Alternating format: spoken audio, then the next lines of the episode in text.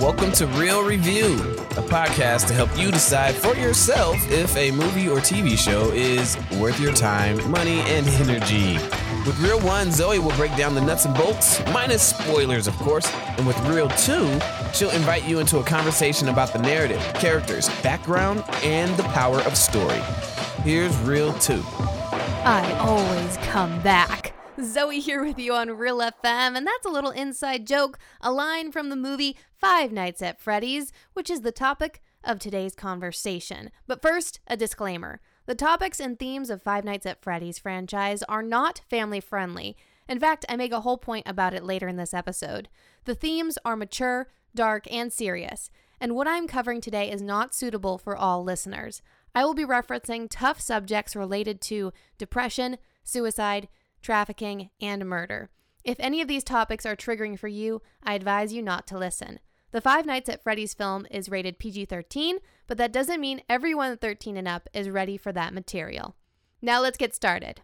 In Reel One, I described this film as having horror elements, but not being a horror film. I think that's a great way to describe the movie, and it makes me laugh seeing how critics are so befuddled by this film. A lot of criticism from the quote unquote professional critics say the film isn't even that scary. The plot has too much plot and nothing makes sense. And these comments just make me roll my eyes because that describes FNAF. That is Five Nights at Freddy's. Not that scary, tons of mysterious lore that might not make sense, and all the memes. This movie wasn't made for the critics, it was made for people who love FNAF. Blumhouse, the studio which produced this film, is known for other successful low budget horror films. The CEO, Jason Blum, stated before the film's release that they made this movie for the fans. It would be nice if people are introduced to the franchise through the film, but they aren't looking to please everyone. And you know what? I think it paid off. Not only are the fans pleased with the long anticipated film, but the Five Nights at Freddy's film grossed 80 million on opening weekend, and the film's budget was only 20 million dollars. It made its money back 4 times, and there's a rumor that a sequel is already in pre-production. Now, full disclosure, I consider myself a part of the FNAF fandom. I love this goofy franchise, and I get it, it's a weird one. There's colorful animatronics possessed by dead kids. It is both horribly tragic and mysterious, and it doesn't take itself too seriously. And that's what I love about it the mystery, the chase for answers in the story, the self deprecating humor at times, the design of the world these characters live in, and it's full of sci fi supernatural elements. And a huge part of why FNAF became so popular is because of the internet. Gamers on YouTube doing Let's Plays, streamers reacting to jump scares, and eventually internet sleuths finding the mysterious clues to the game's hidden story. And for me, something that adds a lot of value to this franchise and why I love it so much is its creator, Scott Cawthon. Scott began his video game career making kids Christian themed video games. He is a devout Christian himself and was self funded, his early video games include Pilgrim's Progress in 2012 and The Desolate Hope in 2012. Pilgrim's Progress was a game modeled after the religious allegory book of the same name, while Desolate Hope is a sci fi dystopian story about a coffee pot trying to rescue a baby being experimented on. Already in these early games, you can see Scott's sci fi style, which we find later in the FNAF games, and some of the same themes protecting children, in fact, it was because Desolate Hope seemed to have a pro life message that he received some backlash. During these early years in his video game career, his faith was shaking. Those two games weren't doing so well, didn't get good critical reviews, and didn't make a lot of money. He decided to stop making Christian centered video games, and he turned to making cheap computer games or free to play mobile games, which amounted to about 40 or 50 bucks a month. So he had to work retail to provide for his family. In 2013, Scott created a family friendly game called Chipper and Sons Lumber Co., which did horribly. He was ridiculed, raked over the coals for these anthropomorphic character designs looking unintentionally creepy, uncanny valley. One person described the beaver's design as looking like a scary animatronic. You know, like the ones you see at Chuck E. Cheese? Scott hit his lowest point and entered a crisis of faith. He is quoted with saying, Either God didn't exist or God hated me. He battled severe depression, and after confiding in a doctor about his suicidal thoughts, his life insurance policy was revoked, canceled. Now, even his death was worthless. Scott wondered why he was a video game developer. Why was he bothering with all this work? It was all so useless and pointless. He begged God to use him somehow. And that's when he decided to take the criticism from Chippy and Sons Lumbering Co., the look of those creepy animatronics, and make a whole game based on it. That's when he created Five Nights at Freddy's, a video game with four creepy looking anthropomorphic animatronic mascots in a family pizzeria kinda like Chuck E. Cheese, but haunted and disturbing. He gave them exactly what the critics told him. He made a horror game where you play as a security guard stuck sitting at a desk with several security cameras, and you have to survive till 6 a.m. for a whole work week, five nights. That should be easy, right? On the first night, you could say, the first level of the game, you get these work instructions from a phone call. The guy on the phone tells you that the animatronics free roam the pizzeria at night to keep their metal joints working. And they might try to stuff you, the security guard, into one of those mascot suits because they won't recognize you as a human, but as an endoskeleton. Okay, already this is starting to get really bizarre, but you as the player are basically fighting off these animatronics all night for five nights. If the animatronic gets you, there's a loud sound effect with a corresponding jump scare. In August 2014, this game was released and gained a ton of success, grew in popularity. It had creepy atmosphere, incredible design, and this unique gameplay. One reason for why it blew up so much on YouTube and increased its popularity and success was because it stood out from the indie horror game competition at the time. For a little bit of context, there had been some creepy indie horror games YouTubers were playing, like Slenderman, Amnesia, and Outlast, but all of them had you moving around in the environment. This was very different to Five Nights at Freddy's, where you're stuck in a claustrophobic, gross looking office, staring at monitors, and having to fend off these animatronics that were constantly trying to get you. Not only was FNAF standing out from the crowd thanks to this gameplay, but it had iconic jump scares that made YouTubers literally scream and jump, making audiences join in the fun. And you wondered, how long can they last? Will they make it another night? What's all this weird mystery surrounding the game? Five missing kids? Scott wisely jumped on the success and immediately made a sequel game and continued churning out game after game. As of today, there are nine main games and four additional spin off games. Not only that, but due to the popularity of the game and how easy games like this are to construct, people began making their own fan games based on the Five Nights at Freddy's franchise. And Scott knew that this only made his franchise more popular. And instead of rejecting this and saying, hey, you shouldn't be doing that, this is my copyrighted material, he embraced the community. According to the FNAF wiki page, quote, the Fazbear Fanverse Initiative, also known simply as Fazbear Fanverse, is a collaboration by Scott Cawthon and creators of popular Five Nights at Freddy's fan games, first announced on August 21, 2020. This project is, in Scott's own words, a giant collaboration involving several fan game creators who have made some of the most popular fan games over the years here in the community. It's a project that's designed to invest into those franchises, give back to the developers, and hopefully bring new entries to those franchises as well. End quote. He supported his community, he continued to give back, and there was a constant stream of Five Nights at Freddy's content, from the games to the books, fan art. But what is this all even about? After the first video game, people started theorizing and looking for answers to questions like who was the phone guy? Who do we play as? Why on earth would anyone design animatronics to unintentionally murder employees? That's weird. As each game came out, more lore was sprinkled through mini games you could unlock, depicting events in 8 bit video game style. And soon, the YouTube community tried putting the pieces together to come up with some cohesive narrative to explain all of these things. Now, there are a ton of theories, but here's loosely what the community agrees upon. The pizzeria was owned by a man named William Afton, and he had a business partner named Henry Emily. Yeah, his last name is apparently Emily. Together, they had a sprawling restaurant franchise called Freddy's, where animatronic mascots donned the stages and delighted children. They had cutting edge technology, and kids loved them. Tragically, an older brother tried pulling a prank on his younger brother by shoving his head into one of the animatronic mouths. The mouth snapped shut, causing the infamous bite of 83, once thought to be the bite of 87. It's confusing.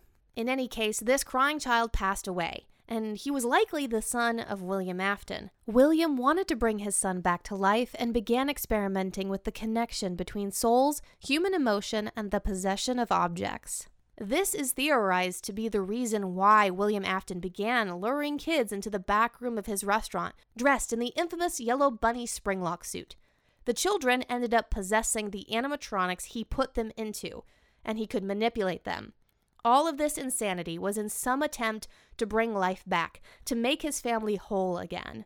But I also think this was an excuse for him to play God with the lives of innocents, and he was a mad scientist, mad serial killer. And one of his victims was Henry's daughter, Charlotte. There is a ton of tragedy, so much more to this story that I could dive into, but a lot of this narrative doesn't even come directly from the video games. It's never explicitly depicted, other than a few key scenes like in the 8 bit mini games, you know, the yellow bunny luring the kids or the bite.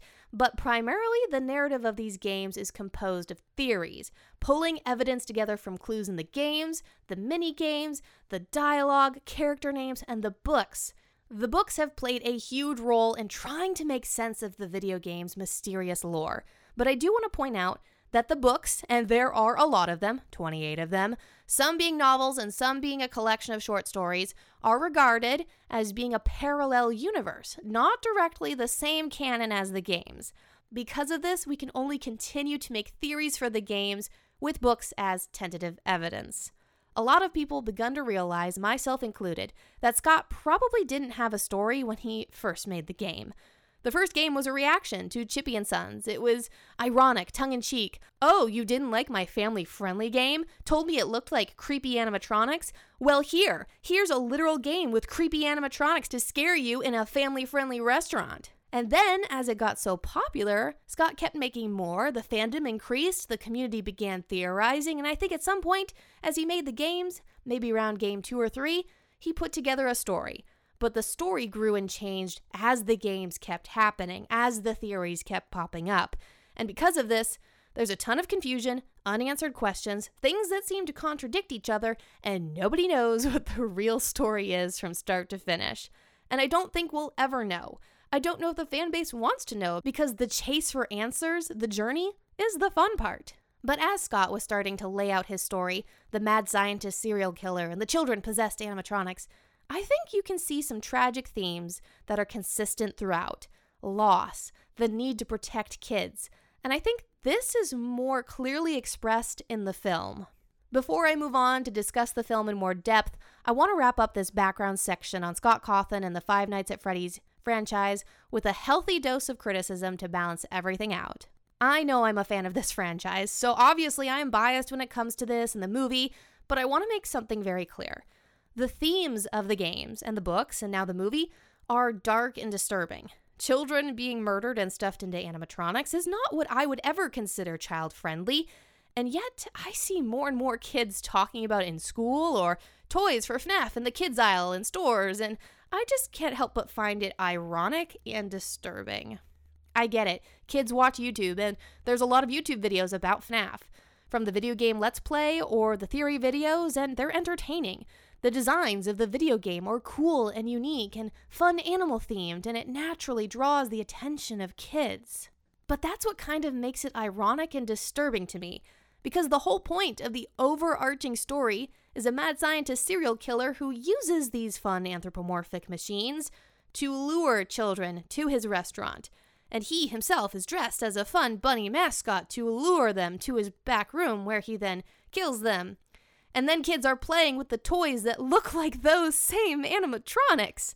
I feel like that completely undermines the whole cautionary tale, the whole point of protecting kids from these things, things that look innocent and sweet but have bad intentions. But my brother, who is a fan of FNAF, also made an excellent point.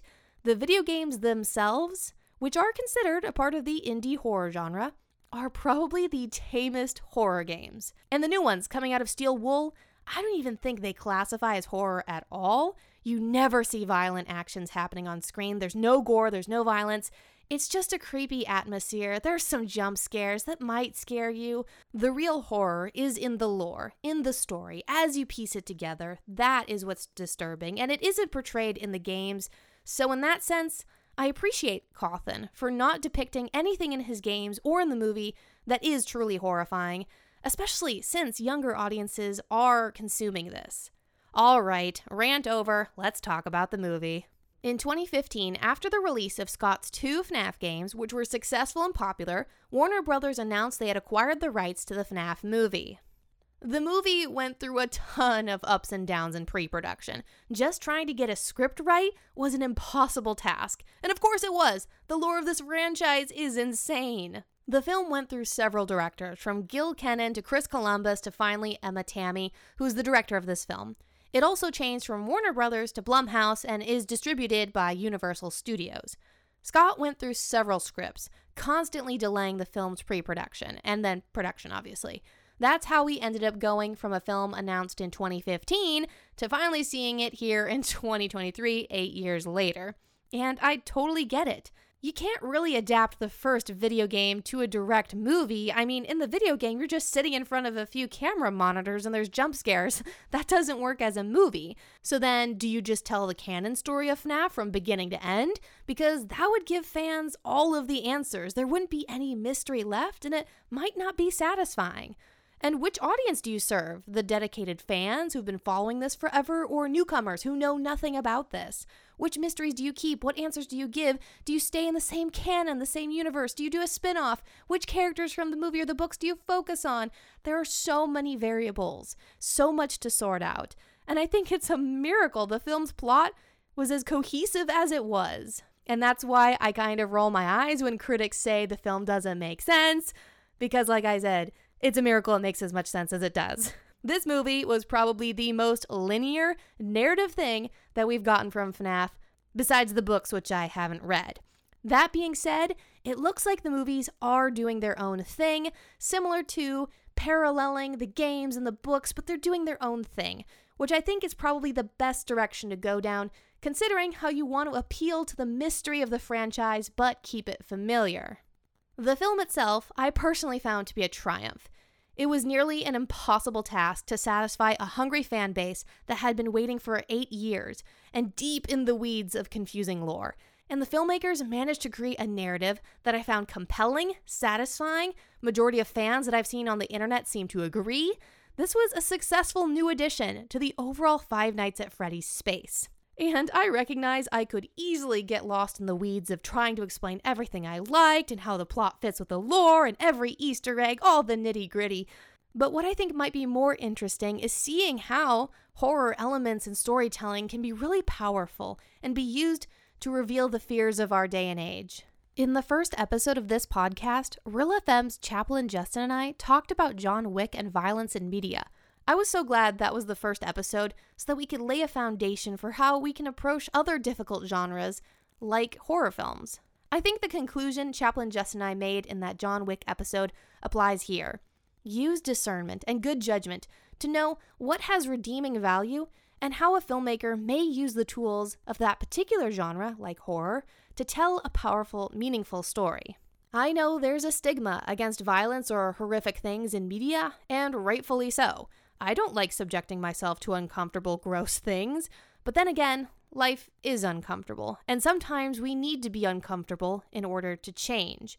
Horror is something we experience in the reality of life. How can we not address it through storytelling? But I do want to make a distinction here. In my opinion, there are two types of horror film in this genre. One I like far better than the other. There are films which use elements of horror to tell their stories, and there are films which are purely for the sake of the horror. Hyperviolence, blood, gore, creative kills, those tend to be aspects of the side of horror that I don't enjoy. I don't see a lot of value in them. I don't think they're very deep. I think they tend to make more money because they're cheap to produce and people just consume them, addicted to the adrenaline of being scared and wanting that gross factor, upping the ante.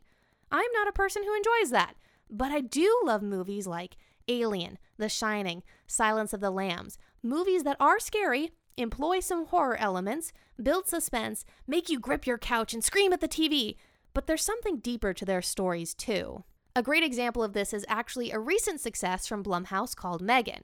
It is kind of a horror film, but uses the elements of horror to represent the current concerns over AI technology and how it's impacting our kids. Horror films or films involving horror can tap into both the universal human subconscious fears and typically reflect a fear of the current culture. Five Nights at Freddy's is coming from the mind of a family loving, devoted Christian man who loves the supernatural and science fiction. I think it makes total sense why the themes in his games and his movie are centered on family and protecting kids.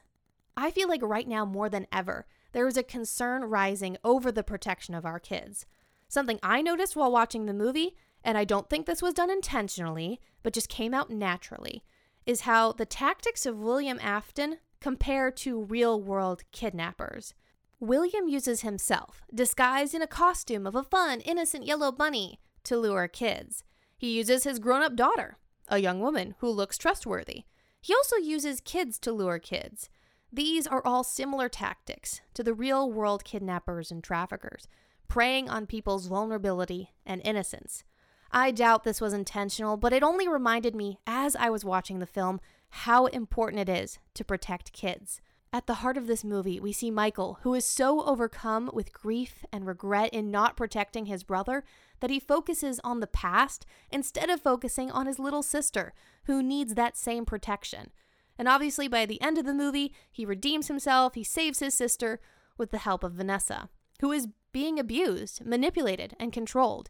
She too needed protection, but now she's finally standing up and protecting Abby. This movie, far more than any of the games or books, in my opinion, emphasizes and drives home the overarching theme of family and protecting kids.